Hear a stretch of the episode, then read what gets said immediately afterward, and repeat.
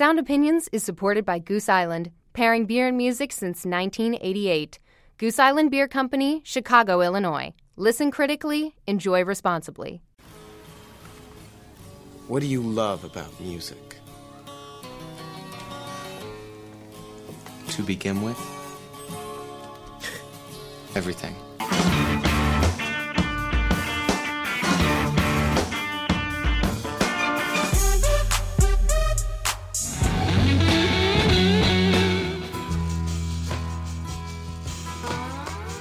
Putting on a great show is the most important thing you can do. One great rock show can change the world. Welcome to Sound Opinions from Chicago Public Radio and American Public Media. I'm Jim DeRogatis, the pop music critic at the Chicago Sun-Times. And I'm Greg Kot. I write about rock and roll for the Chicago Tribune. Today, on the world's only rock and roll talk show, we're going to talk about the relationship between two of life's greatest pleasures food and music. We welcome chef, author, and punk rocker Anthony Bourdain. You're listening to Sound Opinions, and now it's time for some music news.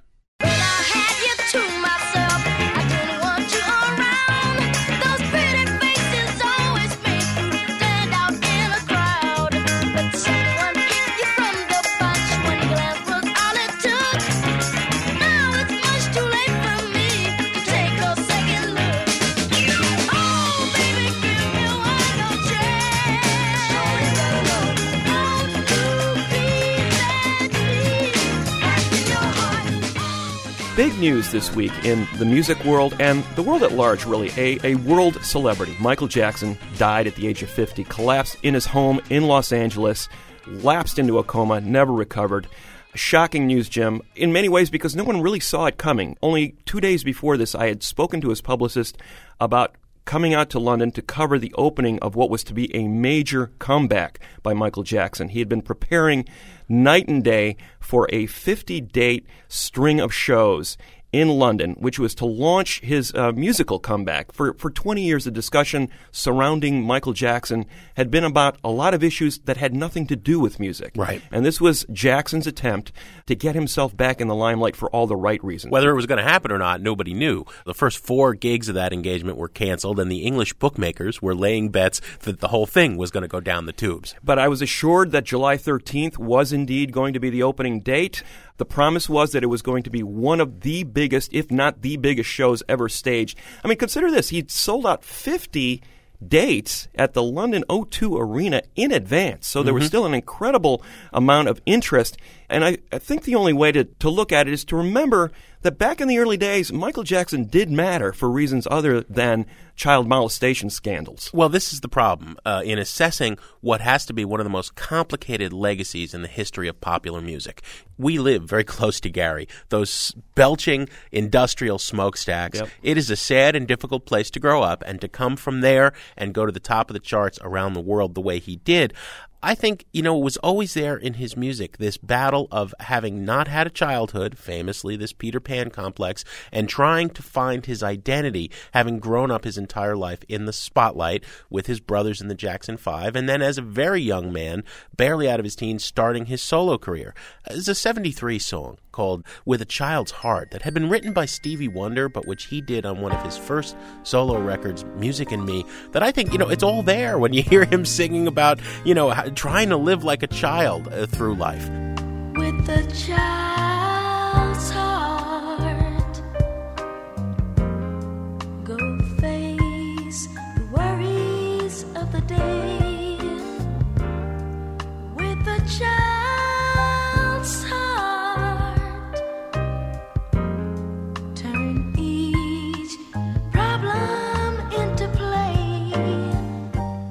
But he did forge a heck of a solo career, and he found a measure of independence away from his family. In fact, you know, Thriller is considered the best selling album of all time. Back before SoundScan, numbers were dubious. Yeah. Uh, he might have sold anywhere between 40 million and 110 million copies of that album worldwide, but never his best work.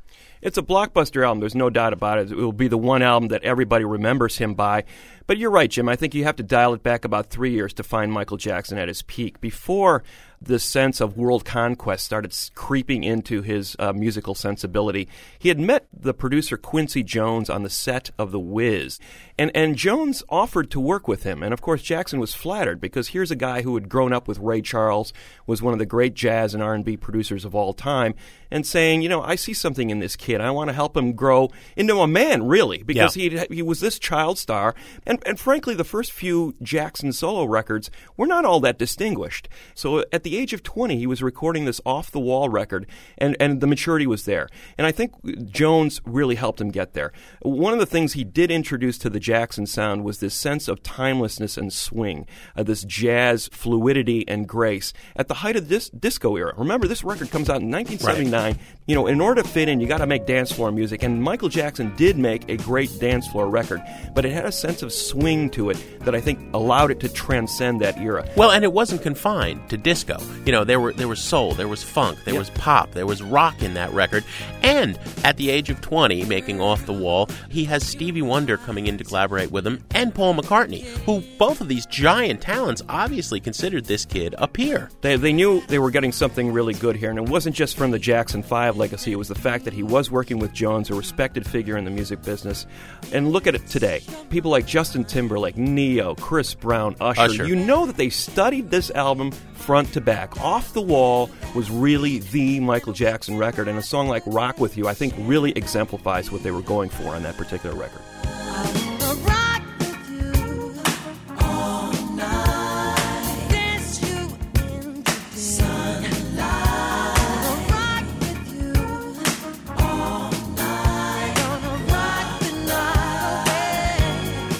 But I think it was also the beginning of the end in that era, Jim. He made two fantastic records, Off the Wall and Thriller. But with Thriller, a self consciousness started to come in that I saw happening in the Hollywood movies a few years earlier with, you know, Steven Spielberg and George Lucas were making these mega blockbuster kind of movies, and they sort of killed that art house adult Hollywood movie that had been the coin of the realm in the late 60s, early 70s, and turned it into mass entertainment. And in the same way, I think Michael Jackson took R&B and, and turned it into this mass entertainment where your five-year-old nephew and your grandma could all agree on something, and it Yeah. was Michael Jackson.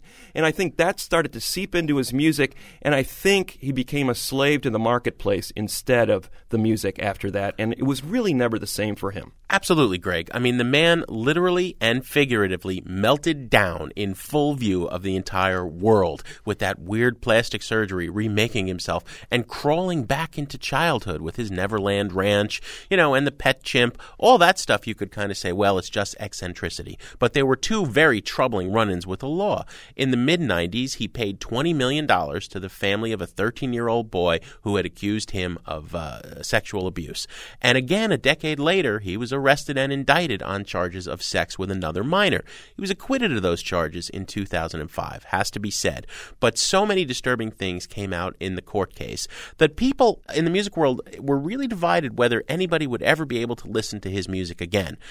On the last two albums he made during the last 18 years of his career, he kept protesting, you know, don't judge me and, and go beyond the tabloid. The tabloids are trying to crucify me, he kept saying, just like they crucified the Lord. but at the same time, he kept begging for forgiveness for these unnamed sins and, you know, singing about the lost children lost in the woods in really creepy terms. If anybody hasn't listened to those last two albums, and many people didn't, they were commercial and critical failures. There's a lot of weird psychoanalysis on there and a lot of weird confessional stuff. And and Jackson himself couldn't get beyond that in his music. I don't think it's fair to say the media dogged him. I think he kept bringing it up. It seemed to have literally been the obstacle he couldn't move beyond. I agree with you, Jim. It's clearly a career in two parts. There's the music, and then there's this incredibly scandalous private life uh, that obscured it in the last 25 years. So it's a sad end Michael Jackson dead at the age of 50. You're listening to Sound Opinions.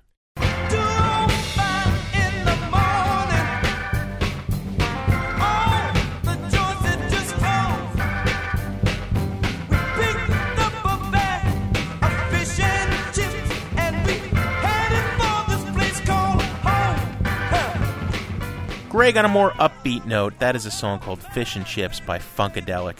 You know, the number of great songs in rock and roll about food is staggering. I found a list on the on the web of 500, and then I kept thinking on my own. I came up with another two dozen that weren't even on that list. Easy. We could do this show for about 78 hours, easy, and we still wouldn't even get to all the great songs about food.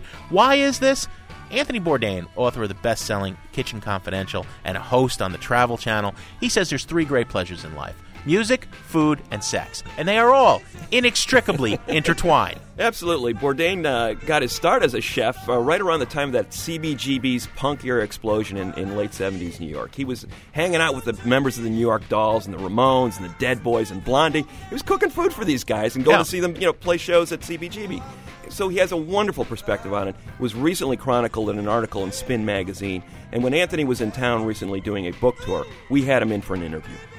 We are here with Anthony Bourdain, chef, raconteur, writer, one of my heroes. Greg, I am more excited now than I think anybody since John Cale came and sat in that seat. I have to say, Tony, Wow, I'm totally flattered. I as a New John Yorker, Cale. you know what Yeah. that means. Yes. You've been talking about this for weeks, Jim. I like, have. Like a kid at Christmas. Anthony Bourdain is here. Well, you know I like food. I mean, people who, who've seen the picture know that I like food, uh, probably more than you. And I was twisting your arm and telling you why. And there's one paragraph here from Tony's book, which is called The Nasty Bits, a collection of magazine pieces, essentially, Yep. which says it all. This is why this show is going to be so much fun, I, if I may. Or maybe, no, let's have you do it. Oh my god, I don't think I can read it without my glasses. Let's, uh, It's okay. if, if food can lead to sex, and if music can lead to sex, if the three have often been seen in each other's company, there's a direct connection between food and music. Does the music that chefs listen to while they cook, and in their off hours when they're free to roam like the savage, unrestrained beasts we know them to be, does it lead in some direct way to culinary creativity?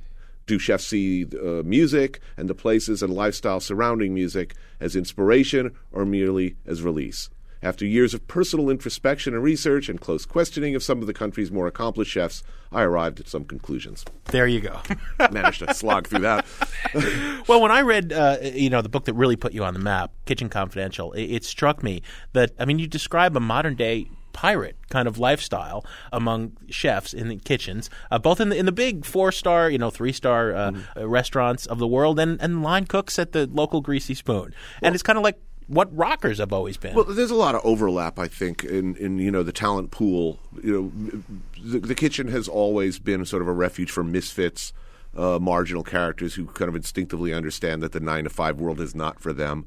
I think what's been missed as well is that the, our hours coincide. I mean, certainly when I came up in the business in the mid, early and mid '70s you know, musicians like to hang out in bars. We have a bar in our restaurant. You know, musicians get off work two in the morning. We get off two in the morning. So it wasn't a, it wasn't really a, a stretch. You know, musicians like free food. We like, you know, to get into concerts for free.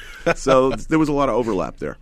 What about that interest in music? I mean, that piece you wrote in Spin magazine about uh, you know the, that scene back Mm-hmm. then. You were intimately involved, and seemed like you were going beyond the surface level music. So obviously, you'd been into music for a while as well. Well, my father worked for Columbia Records uh, when I was a kid, and you know, so I was on sample service early on. You know, my dad would come home. Though he worked in the, the Masterwork, Columbia Masterwork division, classical music division. He'd come home. You know, when I was a little kid, with, you know, here, Tony, this is you know Sergeant Pepper's. Everybody at the office in the A and R department says, you know, this is the greatest record ever. You should listen to it. You know. I, I had to remind him of this years later. As don't blame me for the drugs, Dad. You gave me that album, you know. so that was, you know, I grew up in a musical family where music was important and it was something we noticed, and where I tended to be aware of the best albums, the best records of the time, as you know, often before they were released. So after getting uh, off work in the kitchen, Mm. you'd be hanging in the early '70s with the Ramones, with you know the members of the New York punk scene, the Dead Boys. You'd see the, I'd see the Dead Boys around. I, I mean, I was a big Richard Hell and the Voidoids fan. You know, I got all, I got the Vapors when Richard Richard Hell would come in, uh, you know, for a glass of bourbon and his scrambled eggs in the morning. You know, that was a big deal to me. Yeah. Late last night,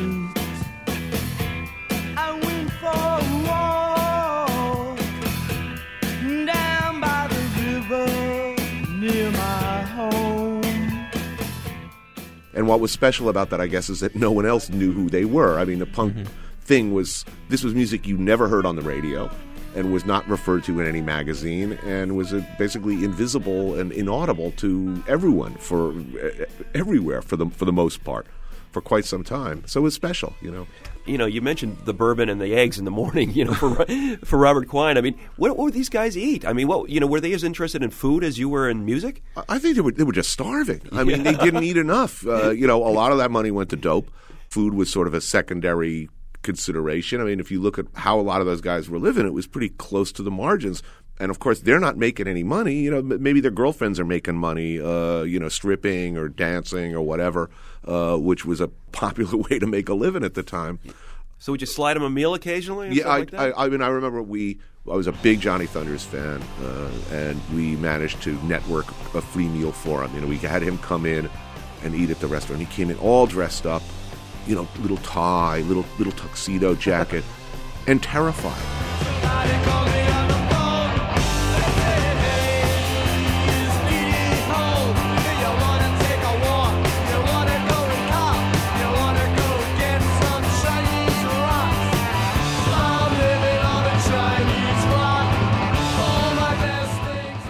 That's the thing that struck me. He was really intimidated. I, he, he like he'd never eaten in a fine dining situation before. And I remember when it, when he was offered, like, would you like you know red or white? You know, he, he, he just had them both mixed in a glass, and you know it was like a little kid, and it was it was very you know sweet. yeah, that's cool. You make the point philosophically that uh, that music can affect what's going on in your kitchen.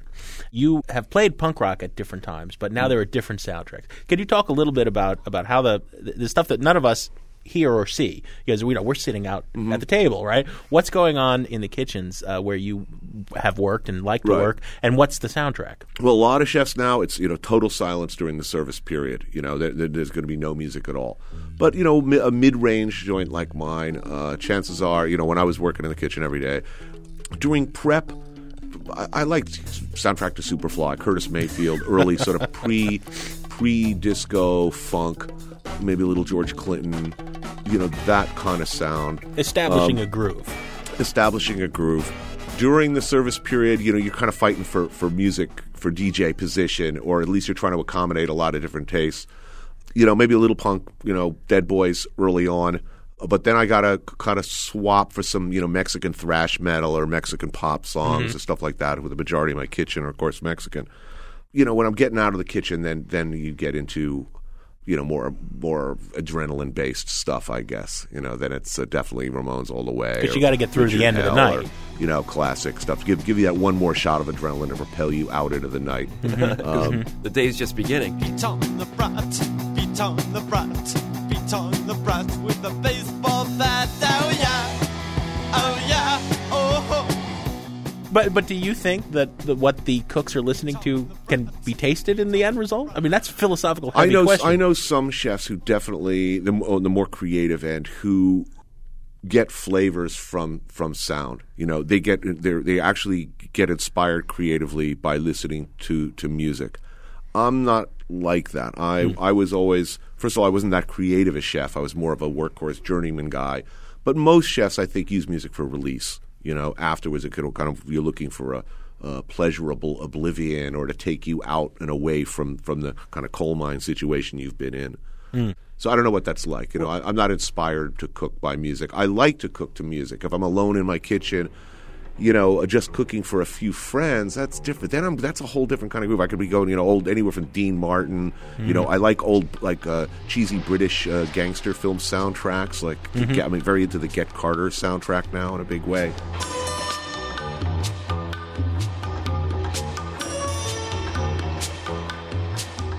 We'll be back in a minute on Sound Opinions from Chicago Public Radio and American Public Media with more of our discussion with Anthony Bourdain. And later, Jim and I will play the best songs inspired by food.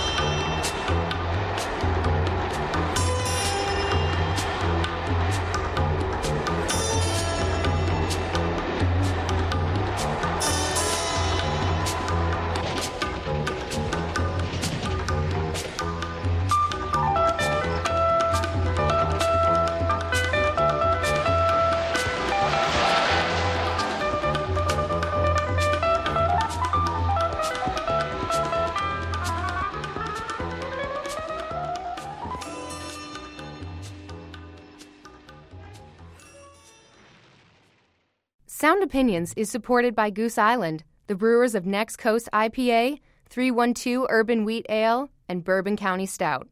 Pairing beer and music since 1988, they believe it's always best to listen critically and enjoy responsibly.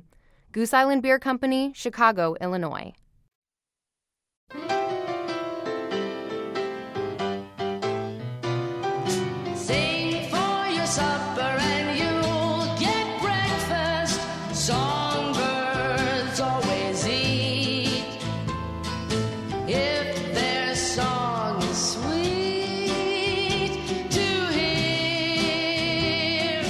Welcome back to Sound Opinions from Chicago Public Radio and American Public Media. We've been playing our discussion with chef, author, and rock fan Anthony Bourdain.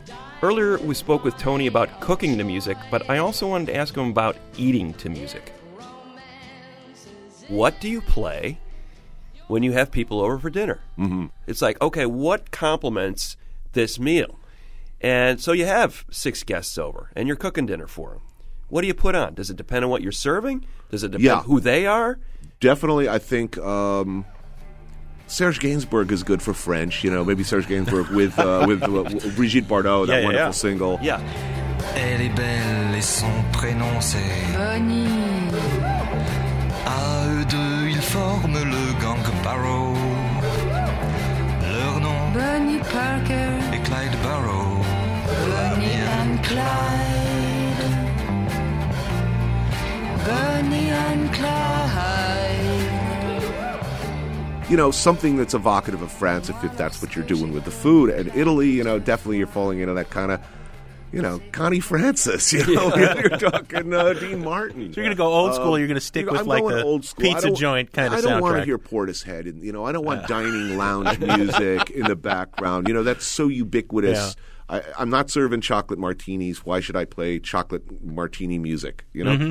So it's not sort of an ambient thing. It's uh, like you don't want this sort of sifting in the background where people can sort of talk over it. You see, I've always gone that direction Yeah. because Eric Satie said that ambient music is music that mingles with the knives and forks at dinner. Mm-hmm. So I can't play Satie; that's too weird. But, I- but I always I, I opt out with Eno.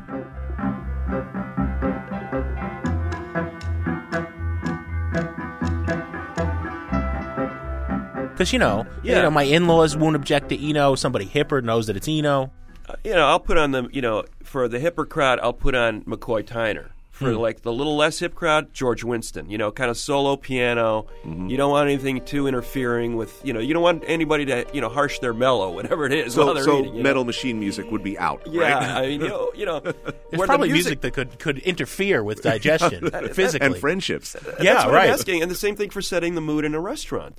I'd love to hear the amazing soundtrack that's going on while you're cooking in the back. But what about the folks out front eating? What do you, what do you set for them musically? Inno- I mean, innocuous. You know, it's it's if in my restaurant, it's like Edith Piaf and you know French chanteurs and you know stuff like that. I do like you know kind of early early '60s uh, French uh, pop sometimes, but really innocuous. So you don't want to you don't want to distract from the meal. I mean, that's true at home as well. You don't mm-hmm. want people to stop the conversation dead to admire what a you know forward thinking genius you were when you bought the album. You know, that's just it's like people who used to you know stand up and show you that they could recite every line from a Firesign Theater or a Frank Zappa album. You know, Right. there's something a little creepy about that. It's you too know? much. It's yeah, too it's much. too much. Il parle toujours avant moi et sa voix couvre ma voix. We are talking to Tony Bourdain, who is uh, a great writer. You need to own Kitchen Confidential, one of the greatest memoirs I've ever read. I like the Nasty Bits, great collection of some of your shorter pieces. You have this great new book, No Reservations, and of course uh, a TV show where you get to go around the world. Let's talk about that. Are you? Uh, you make the point several times, self-effacingly, that you're slowing down. The hell-raising Tony Bourdain of old, who would uh, stay out drinking all night and listen to punk rock after working a 14-hour shift in the kitchen. You're not that anymore. But when you go all over the world, are you getting to hear music? Yeah, a little bit. Um, we've been kind of looking for musicians as well as chefs to show me around as I go to various places. So, uh, hung out with Marky Ramone for the Cleveland show, um, and uh, you know I'm getting weird emails from Ted Nugent, who I guess it makes a weird kind of sense. You know, I like to you know, He might expect you to I go like out to and kill, kill smaller, stupider gonna- things and eat them, and Yeah. so does he. You're not usually big on killing what you're going to cook. No, but but I mean, you know, it's you know part of the cycle of life, death, and regeneration. You know? Yeah, well, you, you're, you're not you're not a purist. That's what I, I like about your sensibilities. Like you're just as comfortable eating a bad hot dog in a cool bar uh, on on the Lower East Side as you are in a four star French restaurant. Often more so. I and think. and I was going to say, is that you know, I mean, you you've traveled in these worlds where you, you're around a lot of chefs. I mean, do most chefs share that share that sort of sensibility where they can appreciate food at those kind of levels, or are there are they snobs? I, I think most chefs after work want a good hot dog or something good, local, authentic, and totally without pretense. And of course, just like there are musicians, musicians, you know, people that, that you know after a musician performs, they want to go see. There are chefs, chefs uh, who who who tend to simplify things and uh, you know cook pretty straightforward stuff. I got to ask you about okay, two artists that you have said you will never countenance anywhere, anytime, in any restaurant Not that you in my ever kitchen. step foot in. No Billy Joel, no Grateful Dead. Yeah. I am the entertainer, and I know just where I stand. Another serenader and another long-haired band. Uh, well, Billy Joel is actually, you know, I've said no, no Billy Joel is allowed in my kitchen. Uh, you know, under you- you're fired if you've seen visibly enjoying uh, Billy Joel. He has slipped into my kitchen on numerous occasions and sent me pictures of himself Oh, with God. signs saying, "I guess you do let Billy Joel in your kitchen." I've had dinner with him, and as I said to him, I just hate your music, man. I believe you're absolutely, I believe you're really talented. I, I mean, I, I it's it, clearly you are. I- I just really hate that melodic kind of stuff. And he hasn't taken a swing at you? no, no, he was very cool. He, Because he's we've a good both eater. gotten the nasty phone calls Really? from Joel when we've dared to review him. He's a competitive He guy. was a very, very good guy with a good sense of humor to me. Uh, you know, uh, yeah. I've been This making a Billy Joel jokes for a long This is a time. testament I to just, Tony you know, so he's allowed in my kitchen anytime, just not not Yeah. his music.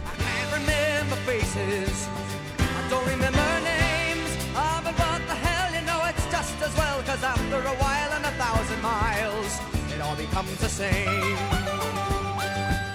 Well, our favorite uh, rock star chef, by by all means, is Tony Bourdain. Before you leave here, we have to thank you so much for coming by Sound Opinions. We do this thing with only with guests we really really like, right? Where we because Greg and I uh, take turns putting a quarter in the Desert Island Jukebox, a track that we can't live without, at least at this particular time and place. So give us a tune and set it up. One one tune. for today. Well, for today, for this moment, For not the one to define you of all time.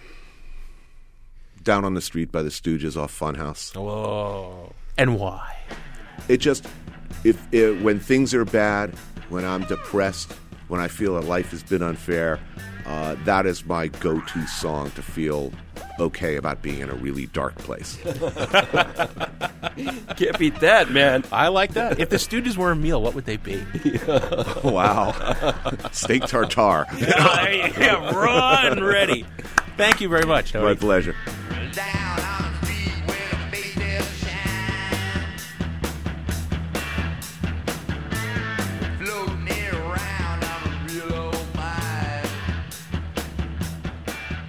You're listening to Sound Opinions. You just heard our discussion with chef, author, and music enthusiast Anthony Bourdain.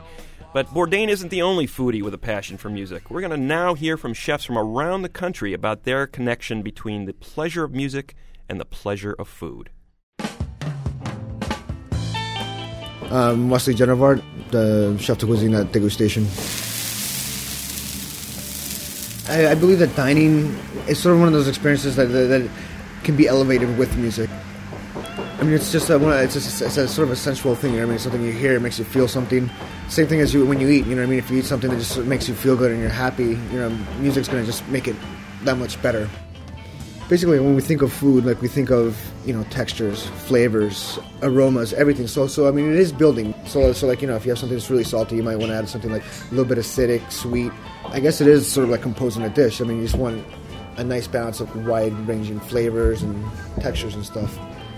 It is kind of like like a rock and roll lifestyle. You know what I mean? It's like you, you live for this. We get here at eleven, don't leave till two, and it's not because you have to. It's because we love it. My name is Doug Sohn. I'm the owner of Hot Doug's, the sausage superstore in the Avondale neighborhood in Chicago. Great, thank you. What can I get for you? I'll just do a hot dog with uh, grilled um, mustard and caramelized onions and purple horse Real dog, right? Yes. You got it. Char dog, please. So what do we got? you're you're pretty much guaranteed to hear the stuff that you know I listened to during my, my formative musical years, which was the late '70s, early '80s. So it's a lot of Buzzcocks, a lot of Clash, Devo, anything from that era.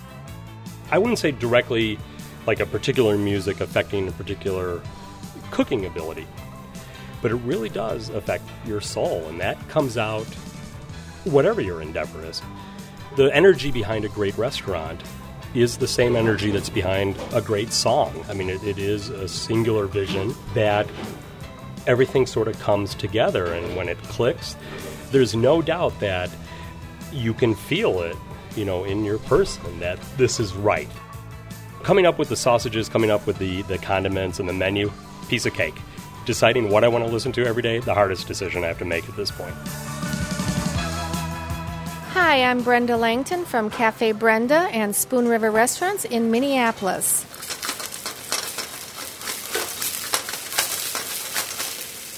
Music and food go together hand in hand. Um, when I think about them, holidays are connected. Whenever you have a nice holiday, you want to cook something really delicious.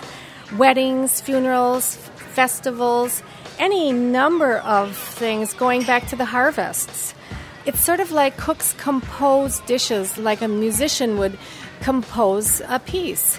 In the kitchen, I sort of let my chefs decide what they want to listen to. Oftentimes, it's not the kind of music I would like to listen to. My staff are quite a few years younger than me, so they tend to like some of the newer rock and roll that I don't care for, and now also a lot of the older rock and roll that I've been through, and and I've moved on. I don't find it very peaceful to cook by, and again, the energy of a kitchen is important to what goes into the food.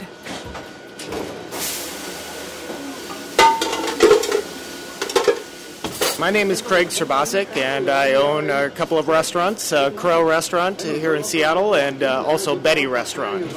I'm a huge music fan. There is a rhythm, I guess, and, and I have a rhythm in, in as I'm cooking. I, I maintain a rhythm, and, and I think it's the same with a musician. It seems like both uh, musicians and restaurant workers are a little uh, crazy. I mean, I think food lovers know exactly what to expect and what they're looking for, as, as would a music lover you know, it's an art, and I think a lover of the art is, is probably going to love both music and food. It's an art, and, and we all enjoy it. My name is Graham Elliott Bowles. I am the chef of Avenues at the Peninsula Chicago. I think music is the most important thing in my life. You know, I used to sing and play guitar in a band, and I was going to do that as a means of, of meager living, and then realized that to live in the van and kind of drive town to town and sell merch and make enough money to just get gas for the next show wasn't a great long term plan. And I thought that this was such a great, beautiful form of expression as well with cooking, and uh, I decided to pursue this as the career and have music be the hobby as a musician, you want to get your voice across. You have some kind of message that you want people to, to see and understand. And I think it, it's the same thing in cooking. Like Sonic Youth playing their guitars on like the grates of the air conditioner. You know, yeah, it's it's artistic, but I don't want to hear that all day. And it's the same thing of me serving some really esoteric ingredient, turn it into a ice cream and shave it over the t- you know it's like wow that's kind of creative and cool but i would never order that like a big bowl of it so how can you almost make your cuisine more pop like, have it be fun and whimsical and creative, but still be able to to bring along all those people that you originally had. This mentality that less is more, which I'm a big fan of. The idea is if I give you foie gras and truffles and caviar and all these other kind of things, I'm, I'm sure you'll make something delicious, but what can you do with a carrot? What if I forced you to only use carrots, onions, and celery, which is mirepoix, the basis of you know all cooking, and told you to come up with you know 30 dishes based on these three things. That to me is real creativity. And I read a quote that really hammered that home, which was by uh, Jack White saying, "You could have all these instruments and all the you know you can have your background singers and all that kind of stuff, but uh, it's when you only have drums and a guitar and vocals, it forces you." To start seeing things differently and being more creative. I really like that mentality and bring it into the kitchen.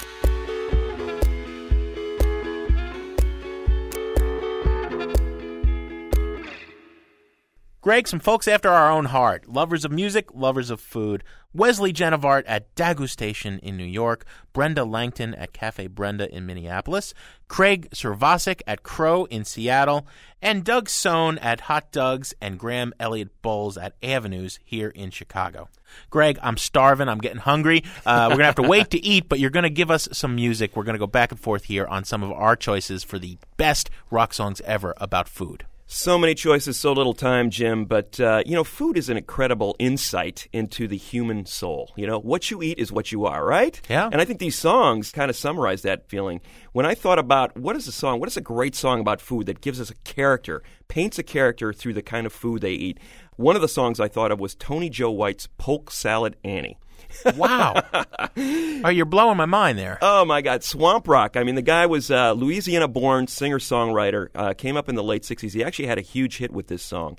But the mood, the atmosphere of the song, it paints an incredible picture of these lower class people from uh, the South that he grew up around, and, and it's and in many ways it's sort of a humorous and scathing portrait, but also a loving one because the central character is clearly a person that he admires, and and she every day would pick polk salad, this this turnip that grows in the South, and and serve it up for her family, her somewhat dysfunctional family. Hmm. Uh, so it's it's it's a funny song, it's an insightful song. Have you ever eaten this And stuff? No, I have no idea what it is. I don't All even know if it exists. But man, it made me think about what a, an incredible picture he's drawing of these people through the food they eat. It's Polk Salad Annie from Tony Joe White on Sound Opinions. Now, some of y'all never been down south too much. I'm gonna tell you a little bit about this so that you understand what I'm talking about.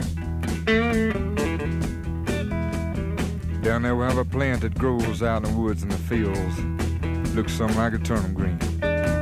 Everybody calls it poke salad. Poke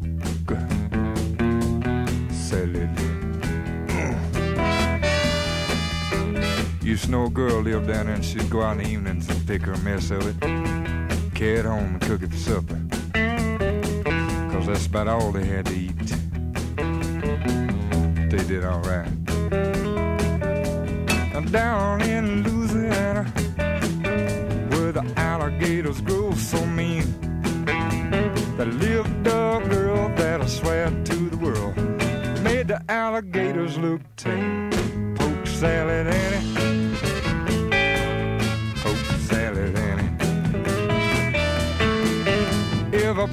Said it was a shame. Cause her mama wasn't working on a chain gang. A mean, vicious woman.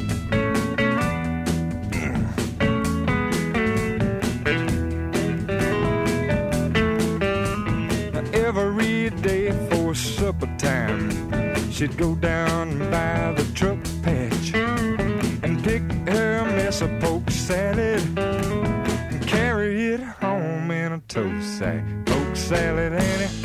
Tony Joe Williams, Polk Salad Annie.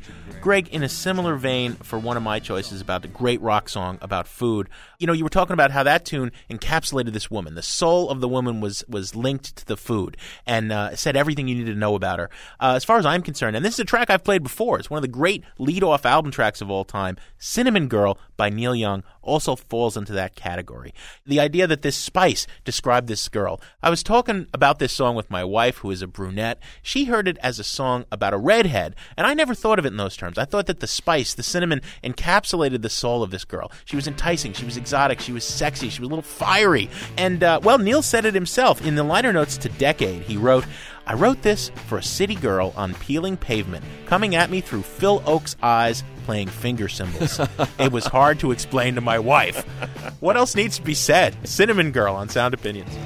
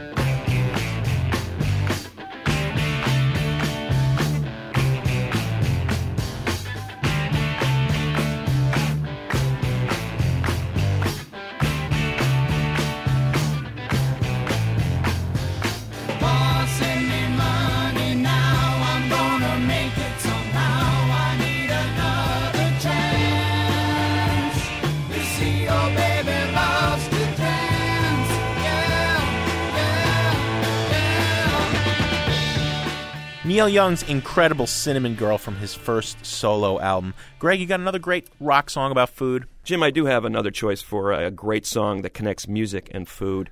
In the 80s, uh, Prince was sort of typecast as this Lothario figure who was always lusting after women. It was, uh, he was always objectifying them, and he saw them as good for only one thing, and I think that is wrong, wrong, wrong. He lo- wrote a lot of great songs about women that were empathetic and uh, sensitive in, in, a way that a few other songwriters ever reached. I think one of the best examples of this is Starfish and Coffee.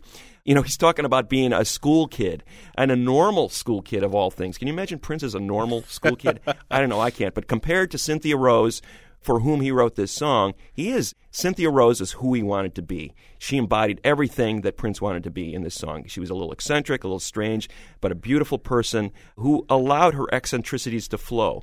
And the reason he knew that is by looking in her lunchbox and looking what she wanted to eat. Starfish and coffee, maple syrup and jam, butterscotch clouds, a tangerine, and a side order of ham. And he goes, Wow, wow, my mind's blown. Who is this person? I need to know her better. From Prince, Starfish and Coffee on Sound Opinion. Was 745 on the line to meet the teacher, Miss Kathleen. First was Kevin, then came Lucy, third in line was me. All of us were ordinary compared to Cynthia Rose. She always stood at the back of the line, a smile beneath her nose. Her favorite number was 20, and every single day. If you ask her what she had for breakfast, this is what she'd say. And jam, butterscotch clouds and a tangerine, a side order ham. If you set your mind free, baby, maybe you understand. Starfish and coffee, maple syrup and jam. Cynthia wore the prettiest dress with different color socks. Sometimes I wonder if the mates were in her lunchbox. Me and Lucy opened it when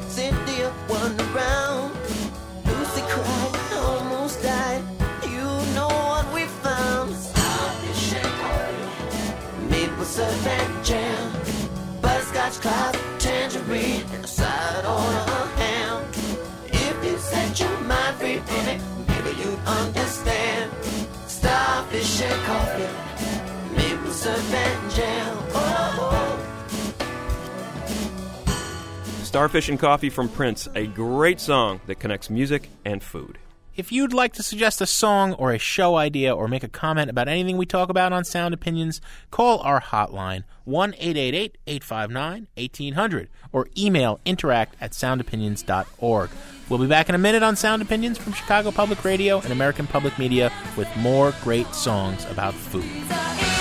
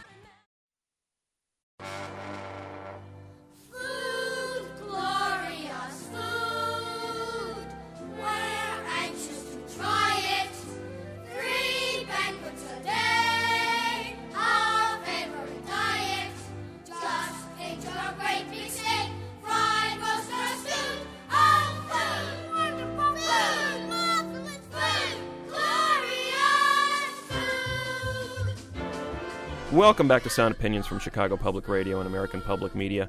Jim and I are going to continue playing some of our favorite songs about food, and it is Jim's turn. Jim, what do you got? I tell you, Greg, there's so many ways we could look at this. We could do great songs. We could do songs about our favorite food. When It's a song about a food that we love more than any other, and it's a great song. I mean, that's about as good as it gets, right? I love ice cream. You know, I'm always on a diet, but when I fall off, what I do is, you know, the pint of Ben and Jerry's. You know, I'm sorry. That's that's my biggest vice.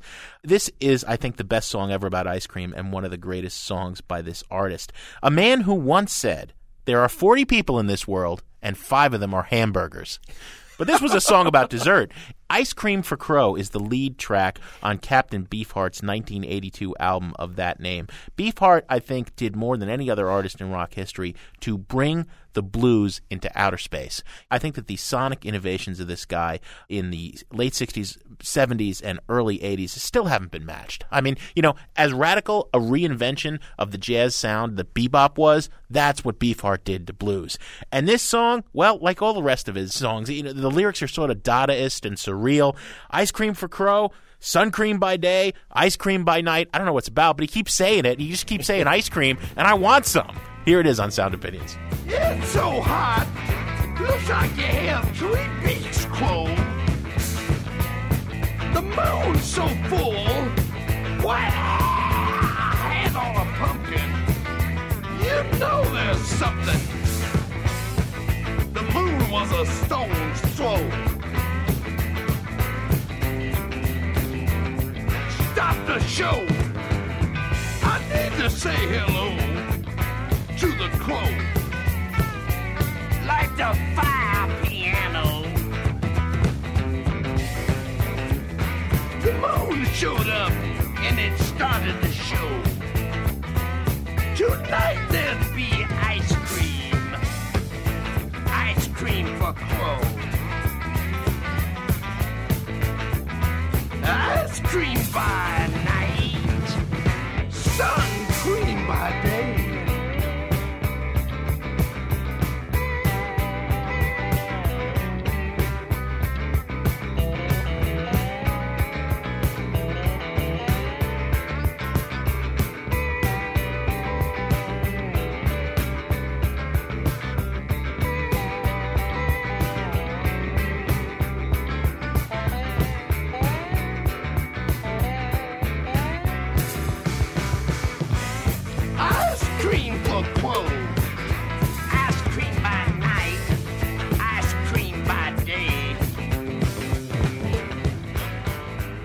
Ice Cream for Crow from Captain Beefheart, uh, a great song linking music and food from Jim DeRogatis. We've got time for one more, Jim, and uh, I'm going to go with a Van Morrison song, written at a time when Van, Dublin native, one of the most famous Irishmen in the world, but he had moved to the United States by by the time this record was recorded, and he was falling in love with America.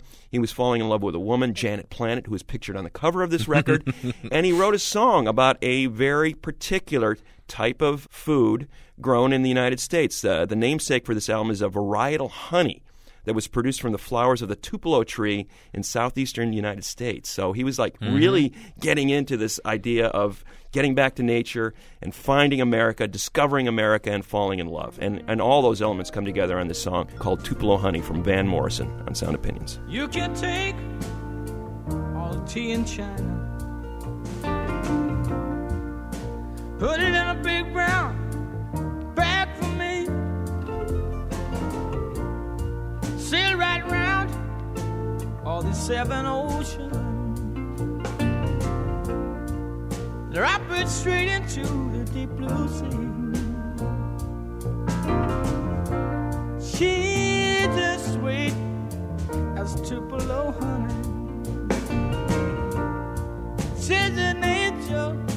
Of the first degree. She's as sweet, she's as sweet as Tupelo honey. Just like honey, baby, from the bee. You can't stop us on the road to freedom. You can't keep us, cause our eyes can see. Men within sight, men in granite. Knights in armor bent on chivalry.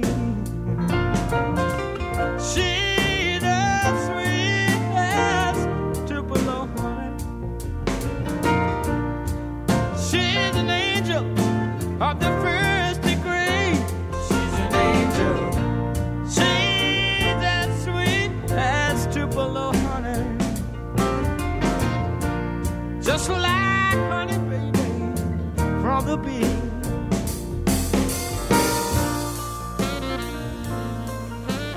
Tupelo Honey by Van Morrison, a nice choice, Greg. A lot of great songs about honey. We could have just done a Yeah. whole show on that.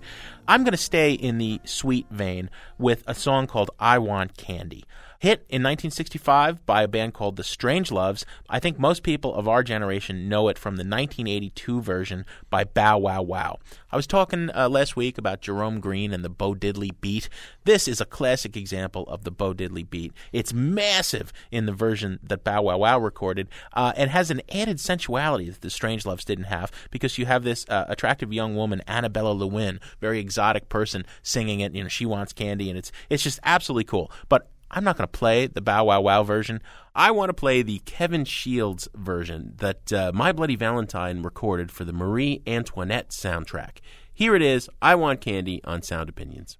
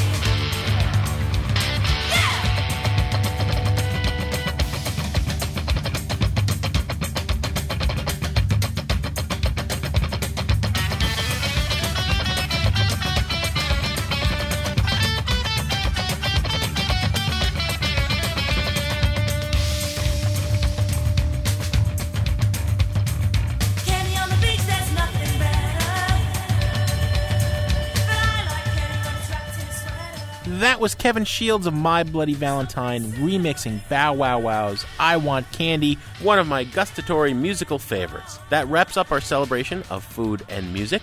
Greg, what do we got on the show next week? Jim, next week is going to be a great show because we're going to talk about our favorite songs to get behind the wheel and cruise down the highway. Our favorite driving songs. Speaking of driving, Greg, the team we drive crazy produces our show every week. Todd Bachman, Jason Saldanha, and Robin Lynn, and our executive producer, our fearless leader, Torey Southside Malatia.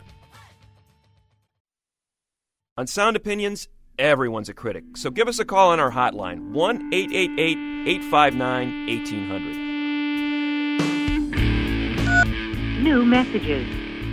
My name is Jim Angel in Durham, North Carolina. I'm calling about the rock and roll food show. I noted that most of the songs that you chose dealt with food as metaphors or adjectives. And there are a couple songs that I thought really fit the bill in terms of rock and roll, really talking about food. The first one would be Egg Cream by Lou Reed, which is really an ode to that drink. Uh, in the course of the song, he gives a recipe for egg cream. When I was a young man, no bigger than this. A chocolate egg cream was not truly miss. Some you bet chocolate syrup, seltzer water mixed with milk. Stir it up into a heady fro, tasted just like silk. The second song is uh, Beans and Cornbread by Louis Jordan. In this song, Louis Jordan gets into the psyche of a great food combination and discusses a conflict between beans and cornbread and resolves them in the end uh, by concluding, We go hand in hand. What better homage to food could there be? I really enjoy your show. Thank you.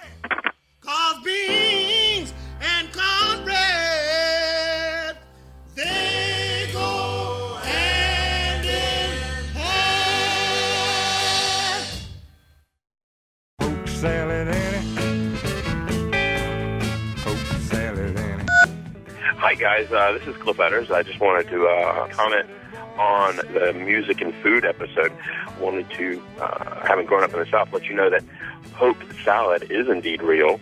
It's uh, kind of a leafy green uh, that grows above ground, um, much like a turnip green. And the dangerous thing about it is that uh, the stem and roots are poisonous.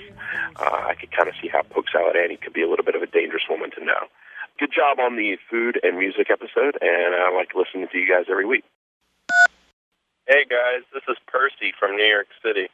That was the dumbest show ever. Food and rock and roll. I'm a executive in marketing. Next month you should have uh, executives in marketing and what they listen to when their marketing skills are uh, being practiced.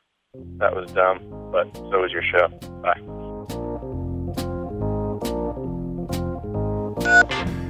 Hey, Jim and Greg. My name is Sheila. I'm from Wilmette, Illinois, and I just want to tell you that I've been listening to your show for a couple of months, and I think it's really phenomenal. I'm a middle aged suburban housewife, and your show has definitely helped to close that Grand Canyon gap between me and my two teenage kids. But today, when you had the show about food, that was just the best of the best. I changed my plans, put on my apron, and started baking cupcakes while I was listening to it. I really think that your show is wonderful, and you may not want to hear this from me, but I think Sound Opinions rock. Hi, Greg and Jim. This is Kevin Irvine calling from the Albany Park neighborhood of Chicago. Love the uh, show on music and food, which are two of my passions as well. The band and the album that I think really represents that topic so well is Cibo Matto and their record Viva la Woman. And Chibo la Mato, as you know, means food crazy or food madness. And the entire record is just songs that have food either as a subject or an analogy. The song that I think was the best food song on the record, though, and the song that really um, just sets a whole different mood is White Pepper Ice Cream. White pepper ice cream. It's like a line drawing. It snipped my heart. White pepper ice cream. So thanks again, and I love the show. Keep it up. Hi, my name is Matt Fitzgerald. I'm a glass blower at the Contemporary Studio of Glass Art, and I use music to help me get through long nights of intense heat. Different type of cooking, but I consider it cooking when you're working with a flame over 2,000 degrees. Music is great inspiration for playing with fire.